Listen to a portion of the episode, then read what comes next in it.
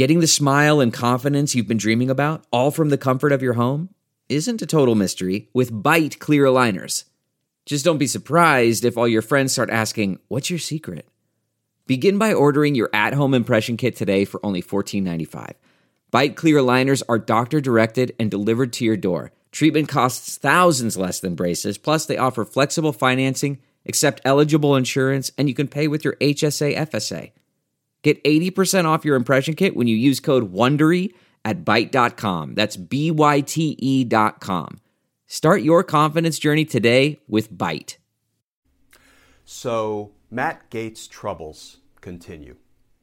Let's talk about what it means when the FBI obtains a search warrant for a cell phone belonging to a sitting member of Congress.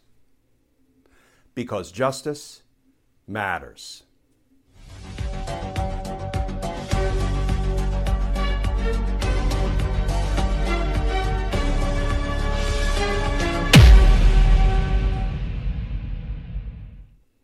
Hey all, Glenn Kirschner here.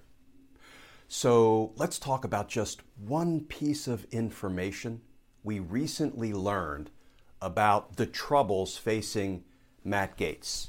Here's how Politico recently reported this development. Gaetz' predicament as the subject of a serious investigation became clearer this winter when federal agents executed a search warrant and seized his iPhone, according to interviews with three people who were told of the matter by Gaetz, who changed his phone number in late December.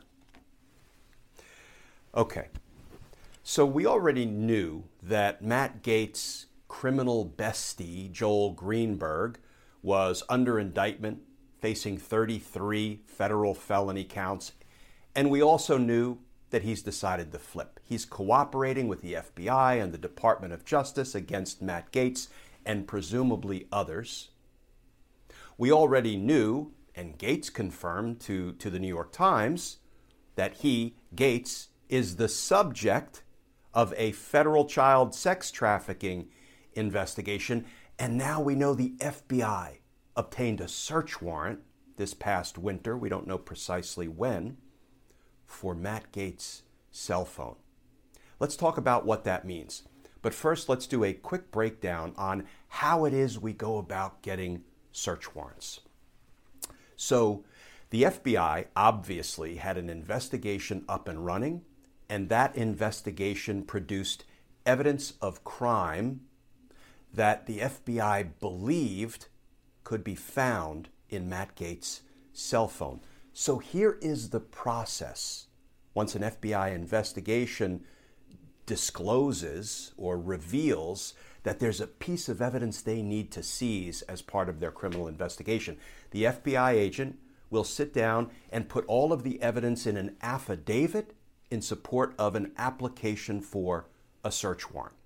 So they'll put all the information in there to try to prove to a federal judge's satisfaction that they have probable cause to believe there's evidence of crime in Matt Gaetz' cell phone. That affidavit is sworn to, so that is an under oath representation to the court by that FBI agent. Once the FBI agent drafts it, he or she would bring it to a federal prosecutor. I did this probably literally thousands of times in my capacity as a federal prosecutor.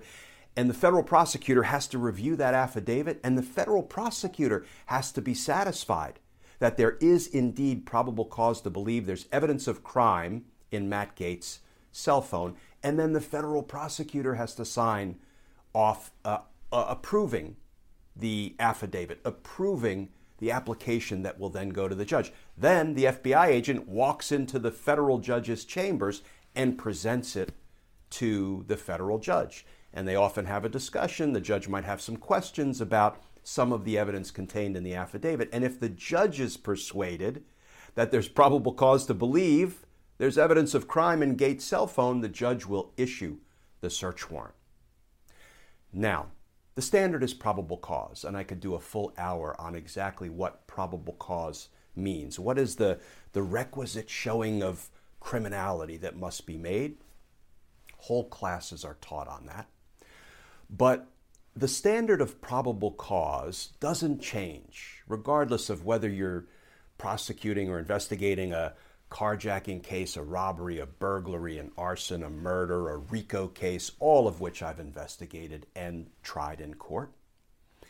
Probable cause is probable cause, except when the executive branch, one of the three branches of government, the executive branch, through the Department of Justice, through the FBI, is seeking a search warrant for the property of a member of a co equal branch of government, the legislative branch, a sitting congressman, the standard is still probable cause, but can I tell you, in reality, it's kind of probable cause plus, plus, plus, because of the seriousness of the executive branch seizing the property of a member of the legislative branch. Of course, it is all approved by a member of the third branch of government, the judicial branch, when that judge signs the search warrant approving of the request to seize and search Matt Gaetz' cell phone.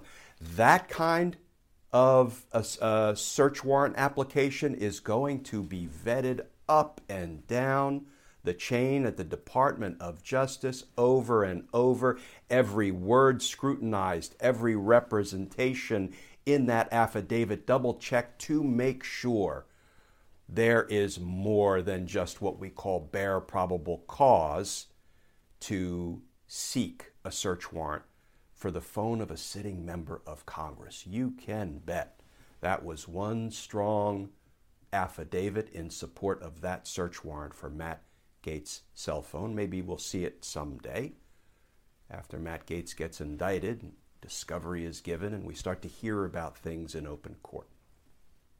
So, and let's finish up on this point.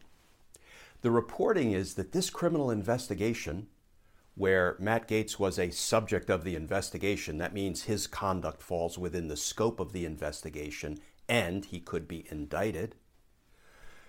This investigation was opened under Bill Barr's Department of Justice. Yet Bill Barr, Donald Trump's protector, defender, criminal defense attorney, Bill Barr, who also protected any number of Donald Trump loyalists, lackeys, criminal associates like Roger Stone, Mike Flynn, not to mention most of Donald Trump's cabinet members and family members.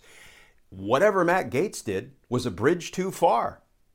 Bill Barr wasn't willing to hide that, cover it up. Nope, he apparently authorized the opening of a criminal investigation that could result in criminal charges uh, of Matt Gaetz. So, boy, I think we should all look forward to see what it is we're going to learn about what Matt Gaetz was up to that prompted Bill Barr to open a criminal investigation into him, that prompted an FBI agent to draft an application for a search warrant for Matt Gaetz' phone that caused all those prosecutors up and down the chain at the Department of Justice to approve that search warrant, and that prompted a federal judge to issue that search warrant. Stay tuned, folks, because by all indicators, justice is coming for Matt Gaetz. And justice matters. Folks, as always, stay safe, stay tuned, and I look forward to talking with you all again tomorrow.